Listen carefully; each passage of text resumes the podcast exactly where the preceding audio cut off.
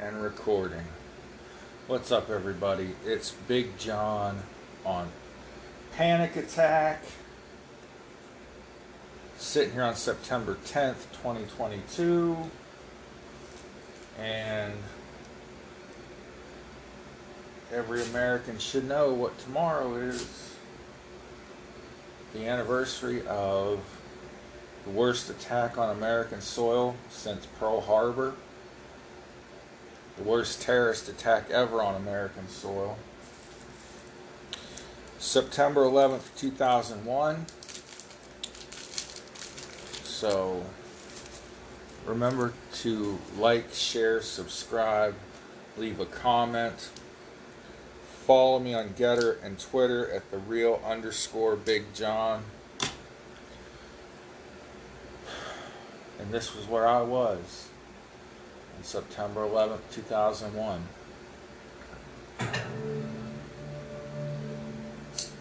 Right after I light up.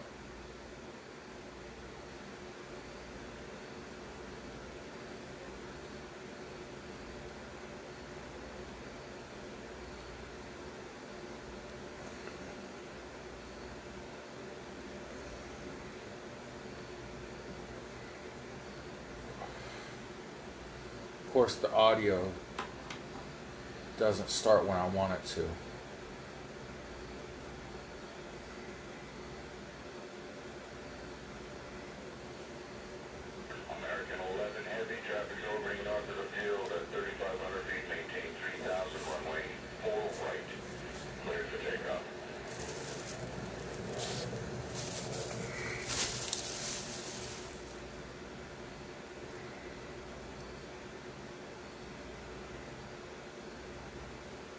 What a beautiful, beautiful Tuesday morning it was. The sky was clear, it was blue, not a cloud in the sky. They call it severe clear. About 8 o'clock, American Flight 11 was fully fueled. It was bound for Los Angeles. It left Boston Logan Airport. We know it was hijacked.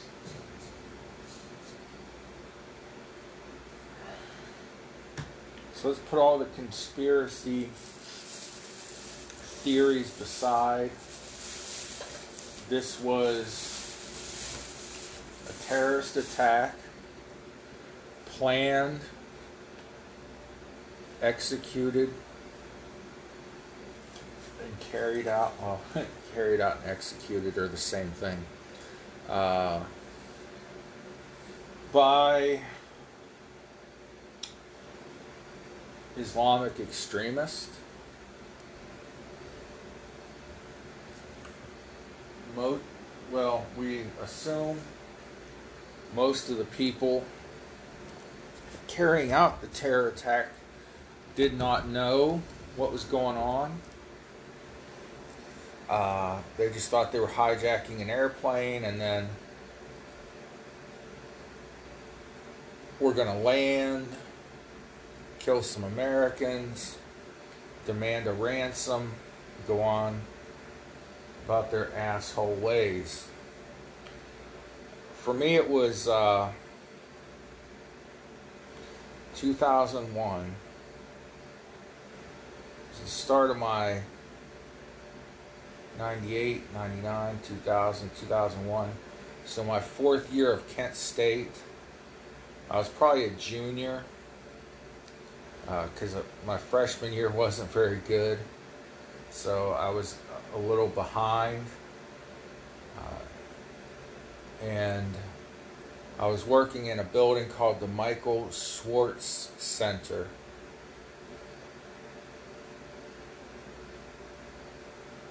It was mostly offices. It's where the admissions office was, where the uh, where you paid your tuition. It's where just a lot of secretaries in general worked and different administrators and uh, i worked the lunch counter there or snack counter but um, and i'd only been there a few weeks uh, i got kind of moved around from my usual spot with dining services because I wasn't getting along with some people that worked at the the rec center at Kent State.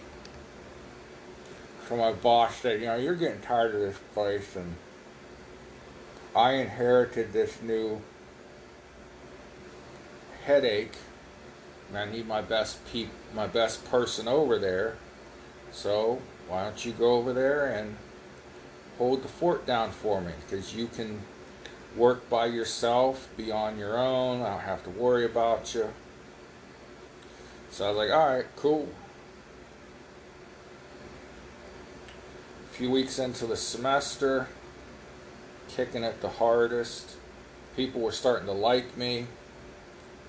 Uh, I was making friends with all the, the staff, the office workers, whatever the hell those people over there did. And somebody came down from one of the offices. I'll just call her a secretary.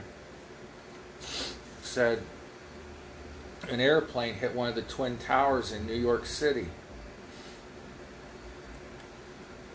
And as a kid, being, you know, uh, when I was a kid, I always wanted to live in New York seen pictures of those big towers. I thought, wow, that would be so cool. And so first we thought it was an accident. Uh, they said it was like a commuter plane. Then a few minutes later, another guy came down and said a second plane hit the other tower. We're under some kind of an attack. Like, what the heck?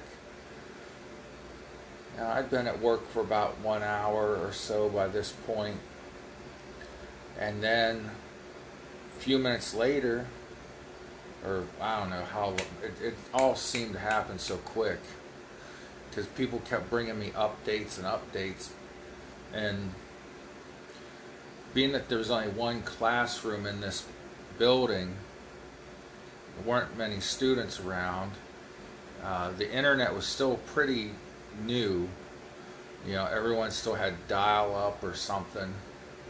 Maybe DSL was the fastest thing going. And I walked across the hall and I, I told one of the secretaries, get on CNN.com and see what's going on. Well, CNN.com crashed that day because so many people were at work when this happened, away from their families, didn't have internet and television and everything on your cell phone. So, the, the newest, coolest way to get information was the information superhighway, the internet. And CNN.com just kept getting hit and hit and hit. More hits than it would ever got before. So another person comes down to me at my little snack counter.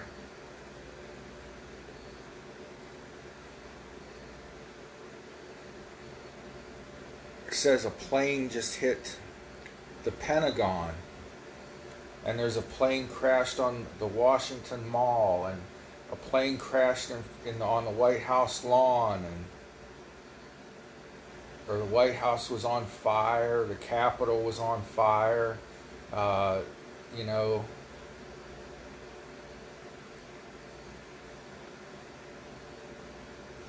Near Kent State, there's a place called the Ravenna Arsenal. In World War II, the U.S. military was looking for inland bases with a lot of cloud cover. So the Ravenna Arsenal is a big military ammunition dump and rumored to have everything from space aliens to nuclear missile silos there. The next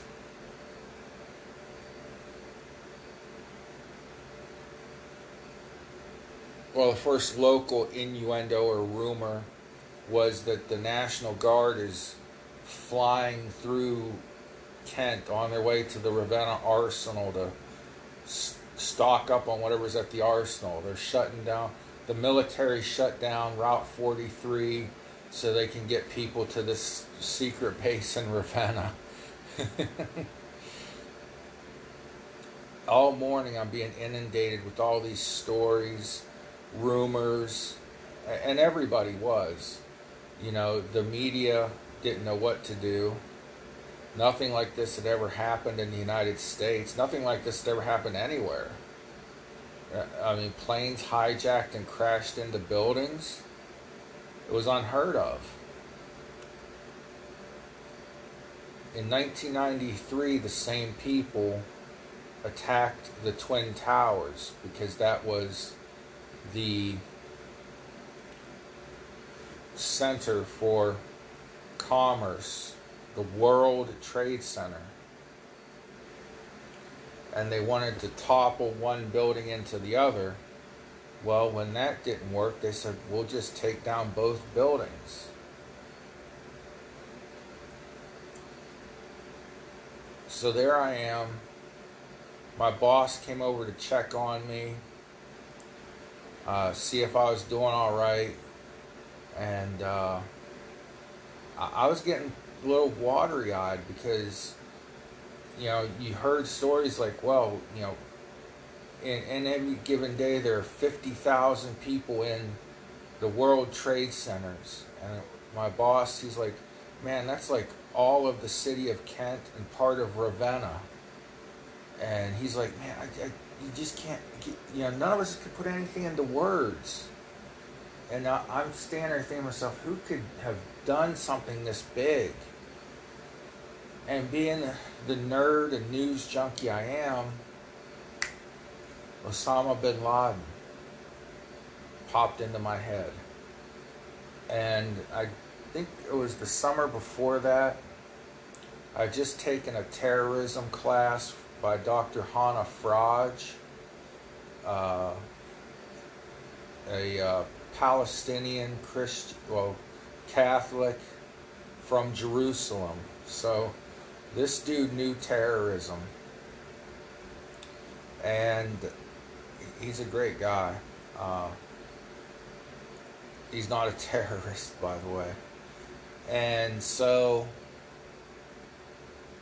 for about a week, I was the coolest person in the world because I, I knew this stuff and people knew I knew it. And I'd always been fascinated by terrorism since I was a kid. You know, the, the plane hijackings and bombings and things. Uh, kind of just started in the 70s when I was born and then throughout the 80s. Um, and political violence, violence to achieve a political means, it always fascinated me. So there I am, my boss checking on me. Uh, he came over there to check on me a couple times. And that's just the kind of day it was. Everybody loved everybody that day. We all cared and we all kind of said a prayer. And I think it was the second time my boss came back to check on me because it was after the towers had collapsed. And there was uh, this guy standing down there and uh, I guess they had a TV up in his office that they rolled out or something. And he's like, "Oh man, uh, yeah, I, I saw that second plane hit, and it came in like this, and man, they- must have known just how to hit that building at the the right angle and the you know something, the structural weak point. There was none of that. They just got fucking lucky." Uh, The terrorists got lucky, that is, the bastards.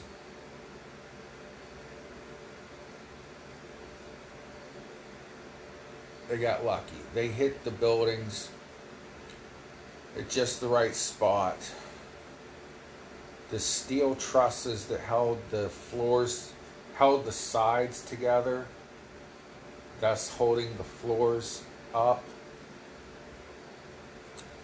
They didn't melt, they softened. They got weak. They didn't go from solid steel to liquid. Also, the protective, the fireproof coating was sprayed on half assed because of a fight between union bosses and the mafia. Some people say the building was held together with string and bubble gum and wire it was getting ready to collapse anyway. Actually, Alex Jones said that, so it's probably true.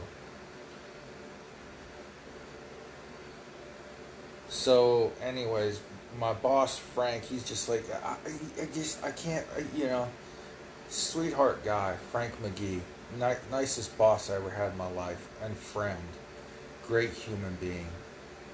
Um, could talk about anything with that man politics, religion, girls, gossip, swap recipes, great cook. Uh, so Frank's like, hey, can't. ju-" And this dude that's standing there telling us how the plane came in at the angle and the it hit just the, the right weak point in the structural vortex of the hit what you call it. Uh, he's like, yeah. You, this guy goes, yeah. You just can't fathom this. You can't wrap your head around it. And I'm like, yeah. You can't fathom th- this and. So we thought 50, everybody thought 50,000 people had died that day. And 3,000 and some, you know, is too much. One is too much. But man, we're standing there thinking 50,000 people working those buildings. Well, actually, it, it's not, that wasn't the case. But throughout the day, uh, some reporter on TV said on an average day, 50,000 people pass through these buildings. But the three of us are standing there thinking, oh my God, 50,000 people just died. And I- was like, I gotta go to the bathroom. And so I- I went in, I sat down in the stall. I didn't take my pants down, I didn't have to go. I just needed to be by myself and I needed to pray. And that was another thing about that day. Churches opened their doors and people just went and prayed. So I remember sitting there praying, God, please help those people in New York. And, you know,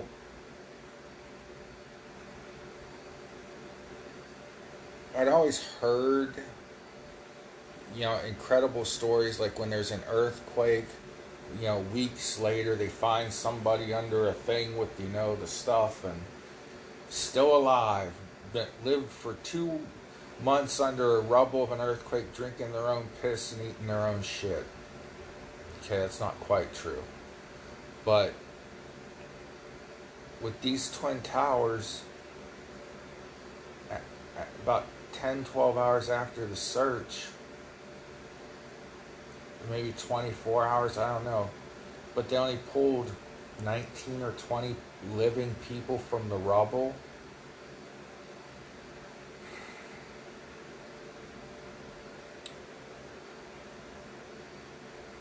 So there I was, hearing all these rumors and innuendo and this and that. And then at 12 noon, Kent State was like, nobody knows what the fuck's going on. We're closing it down. We've got the tallest building in Portage County in uh, on our campus. People really thought this that day that somehow the Kent State Library, the 12 story building, could be a target. You didn't know. You did not know. We've become so spoiled in the last 20 years that people that are 22 years old today one, they don't understand what happened that day. Two, they don't know what it's like to not have instant access to call your family, to text, uh, email. Hell, email's obsolete almost uh, because of texting and instant messaging. But some people have never lived in a world without cell phone technology. I didn't have a cell phone September 11th, 2001. A lot of people did not in Kent, Ohio. Uh, maybe you took advantage of, you know, the, a student discount at the bookstore where I think AT you still you could still get a free shitty cell. Well, there were only shitty cell phones back then, but you could still get a free cell phone if you signed your life away to a contract. But very few people had cell phones, and a lot of times they just didn't work. And phone lines and things across the United States were jammed up with people trying to find out if their relatives in New York were okay. So at noon, Kent State's campus, we're done. Everybody go home, be safe. I saw looking out the window of that Michael Schwartz Center as I was getting ready to close up shop. And believe me, I closed up quick. I'm like, I got to be someplace that is not here.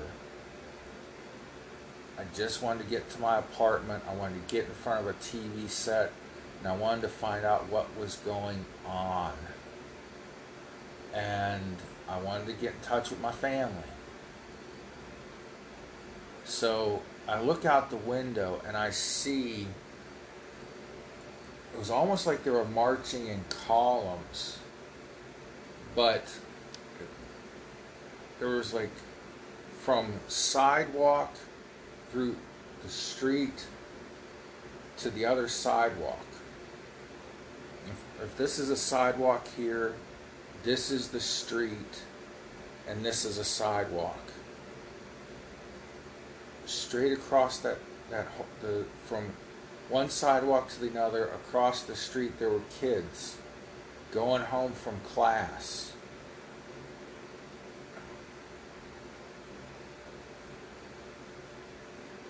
It was the biggest exodus of people I'd ever seen.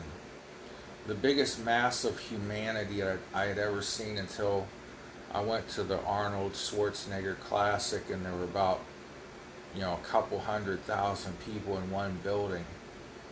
But that day, 20,000 or so kids walked home from class all at once walked back to their dormitories, back to their apartments.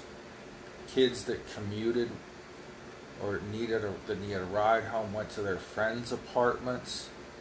Everybody just went home and turned on television, or if they had computer and internet, they, they got on the internet. So I closed my shit up. Everything was done. I think my boss told me just unplug everything and I'll come get it later. You need to go home because I, I think my, I was pale in the face and I was I was teary eyed. I was fighting back tears, and he kept looking at me, going, "Are you okay?" I'm like, "Yeah, yeah. I just I, I can't believe this." And uh, like I said, I went into that bathroom stall and I I closed the stall door behind me and just sat there praying. God, why did this happen? God, please help those people. And so, by the time I got out of work, got all my stuff closed up, there was nobody on Kent State's campus. It's like I expected to see a tumbleweed rolling across campus. It was that bare. Uh, and this was still, you know, not very, very, very long after 12 p.m. And usually you can't walk across that campus at that time without literally bumping into people. Uh, you know, there's 20,000 kids in one small space, and they're all either going to class or they're going to lunch, but everybody's, it seems like every student on campus is outside walking from like 12 o'clock to 1 o'clock. Especially because to get from the building I was at to my apartment, I had to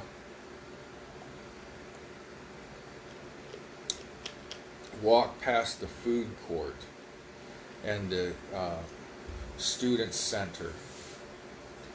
The student union is what most universities call it, but the the main building for all students to kind of congregate at. There was nobody around, and it was scary, eerily quiet at a time of day when there's so many people talking and walking and cars driving. No cars, no buses, no people, no sound. Utter dead silence. And I passed one kid, and I just, I'll always remember this kid, this kid. And we both noticed each other. We kind of crossed paths, and for one second we made eye contact, and it seemed like a, longer than a second. It seemed like a, a few minutes. But we, we just kept walking. I wanted to speak. I wanted to say, Did you hear? But it was like, it was too big to speak about. It was too much for words. Oh, did you hear? Fuck yeah, he probably heard about it. And it wasn't at that moment, it wasn't time for opinions or thoughts or, you know, know it all shit. It was just a devastating mind fuck. How does this happen? And I'm not going to offer an opinion. I just remember feeling that day so empty, so empty, scared, and lonely. I got back to my apartment, and my mom and my grandma were both working. And I remember getting an answering machine and just saying, Mom, Grandma, they, they shut the campus down. Uh, I don't know what's going on, but I just want you guys to know I'm safe. I love you. Goodbye. And man, I hated that so much. I so badly. I needed to talk to a person. I needed to talk to a human. So I sat there watching my, my television, watching the news, and the news started to flow in. A lot of people were going, Well, where's the president? Where's President Bush? Well, it was a, a national emergency situation, and there's a protocol for where the, the president needs to go. And so they they didn't even know what was going on really.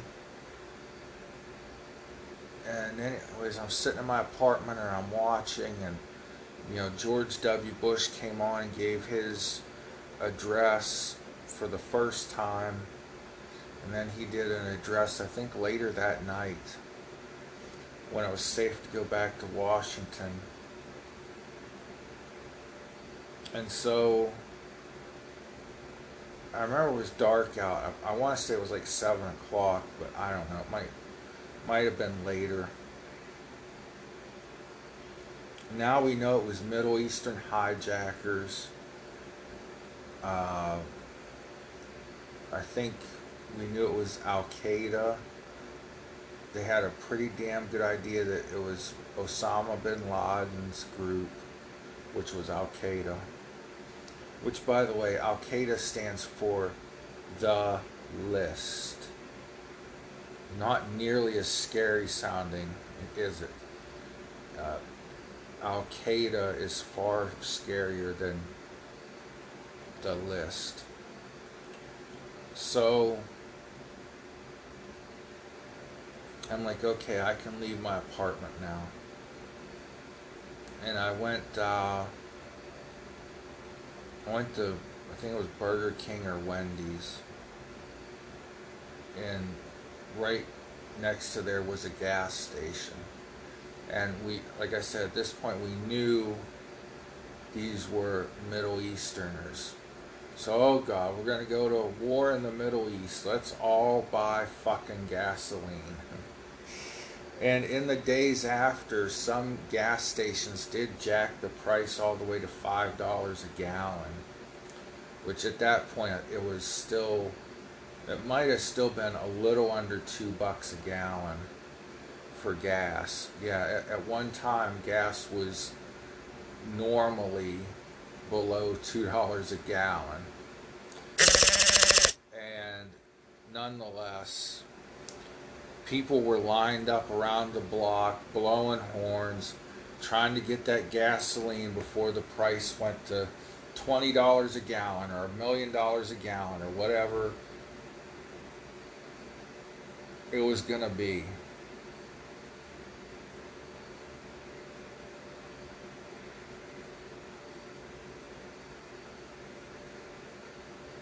Finally got a hold of my family at home.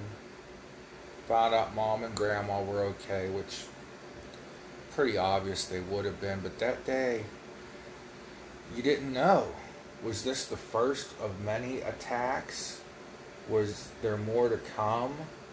Was there going to be an invasion? What, you know, were there going to be bombs going off everywhere, left and right, right and left? It was one of those days where fear overwhelmed you, fear of the unknown. Probably the greatest fear of all. Fear of the unknown. We didn't know what would happen next because this could not happen in the United States and it just did. So now what do we do? Where do we go? What where where is safe? If within the borders of these lower 48 states is not safe. You got to remember, the American foreign policy has always been keep war away from our shores. The closest war it ever gotten to the American shores was Pearl Harbor, which was not part of was not a state at that time. It was just an American military base.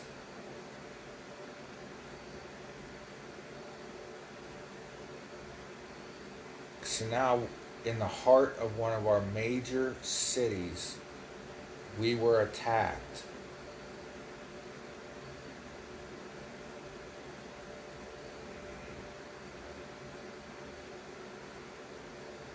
And they had known a major terrorist attack was going to happen in the United States at some point.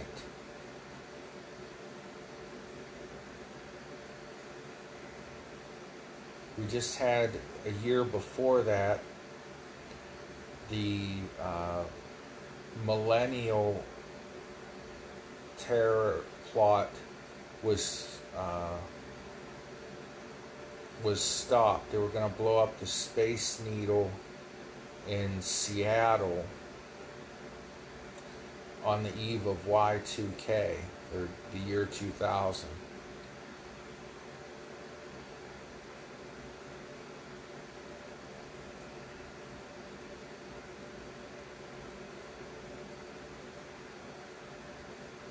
But out of that day, September 11th, 2001, the fear, fear, fear of the unknown, not knowing, that was in all of us. The next day, the most beautiful thing I ever saw happen. We came together as Americans. I thought they would close campus for a few days. But once the government said everything's okay, get back to work as soon as possible, because if we live in fear, the terrorists win.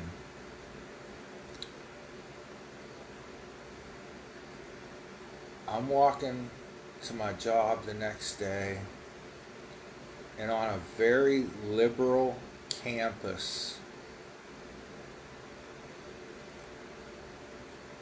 I look up at the windows in the dormitories, and every window, it seemed like, had a three by five American flag in it. I kid you not. They tried to kill us. They tried to kill Americana, the American way, the American spirit. And they made us stronger for just a little while. We were all Americans. And everyone had an American flag in their dormitory window. And that gave me goosebumps and made my hair stand up on my arms. It was in the, the newspapers, it was on the news television stations September 12th. Walmart's local Walmart runs out of American flags. You can't find an American flag in a Walmart or Kmart or Target anywhere in the area. And this was all over the United States, not just Northeast Ohio, not just Kent, not just Ravenna. I already had an American flag hanging in my window because uh, one thing I didn't have curtains, didn't even have a curtain rod in my little efficiency apartment didn't even have a kitchen. I had a bathroom and a living room and a hot plate that almost set the building on fire, but that's another story. but I had that American flag in my window from day one. And now I go back to my apartment building after class and after work September 12th, and every apartment had some kind of an American flag in it whether it was a big one, little medium sized ones, small ones.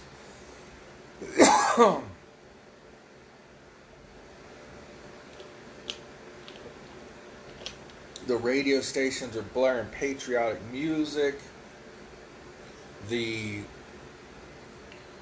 the parody songs start coming out about how great America was and how bad the terrorists were and blah blah blah and for a few days, a few weeks, few months, we were all just Americans and we loved each other. The Red Cross had to tell people stop donating blood. We've got too much and we can't keep it all fresh. We can't store it all in our freezer vaults or whatever you do with blood. because people were just like, well, there's going to be all these injuries and da da da. No, if you were underneath those buildings within a, I don't know, kind of radius, but if you were in, under, around those buildings, you were done. You were dust. There were very few casualties. I remember, or pardon me, very few injuries and mostly casualties. Uh, I can remember one of the documentaries I watched years later.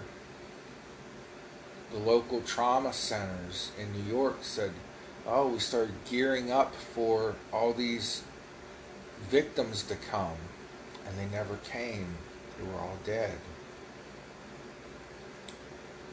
I remember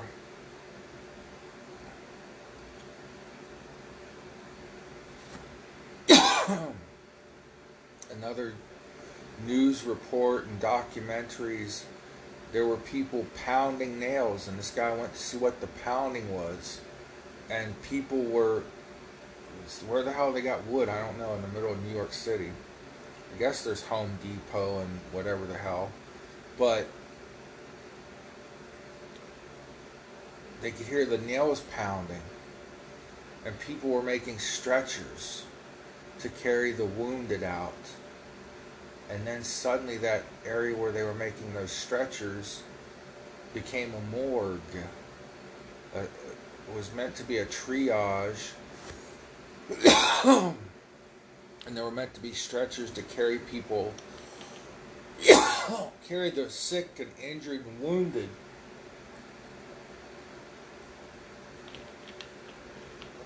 And the word quickly got out we don't need stretchers, we need body bags.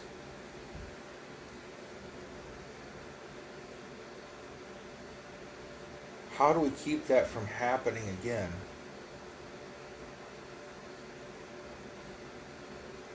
It, it's a rhetorical question with no answer.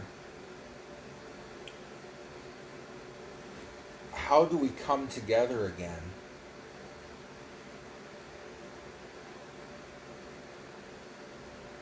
how do we keep it from happening again? That's rhetorical. You can't answer that because it was such an unfathomable, unfathomable event. We we don't know. We don't know what to do. How do we prevent it?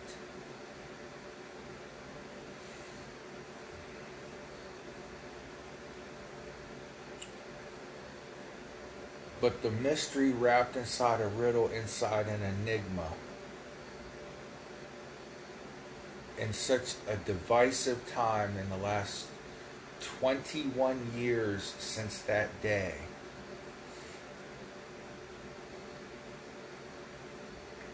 The last 21 years since September 11th, 2001. How do we come together and just be Americans. Is this country really the most divided it's ever been along racial and class and gender lines? Is it really?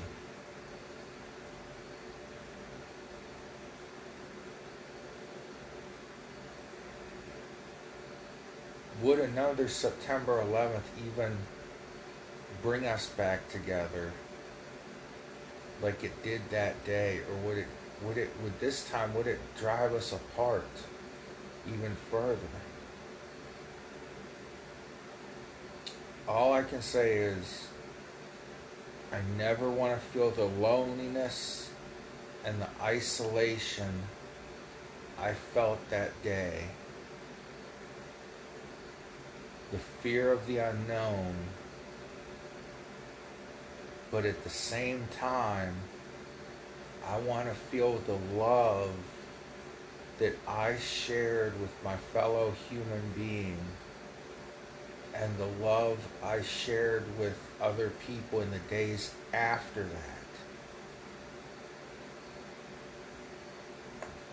People praying for one another.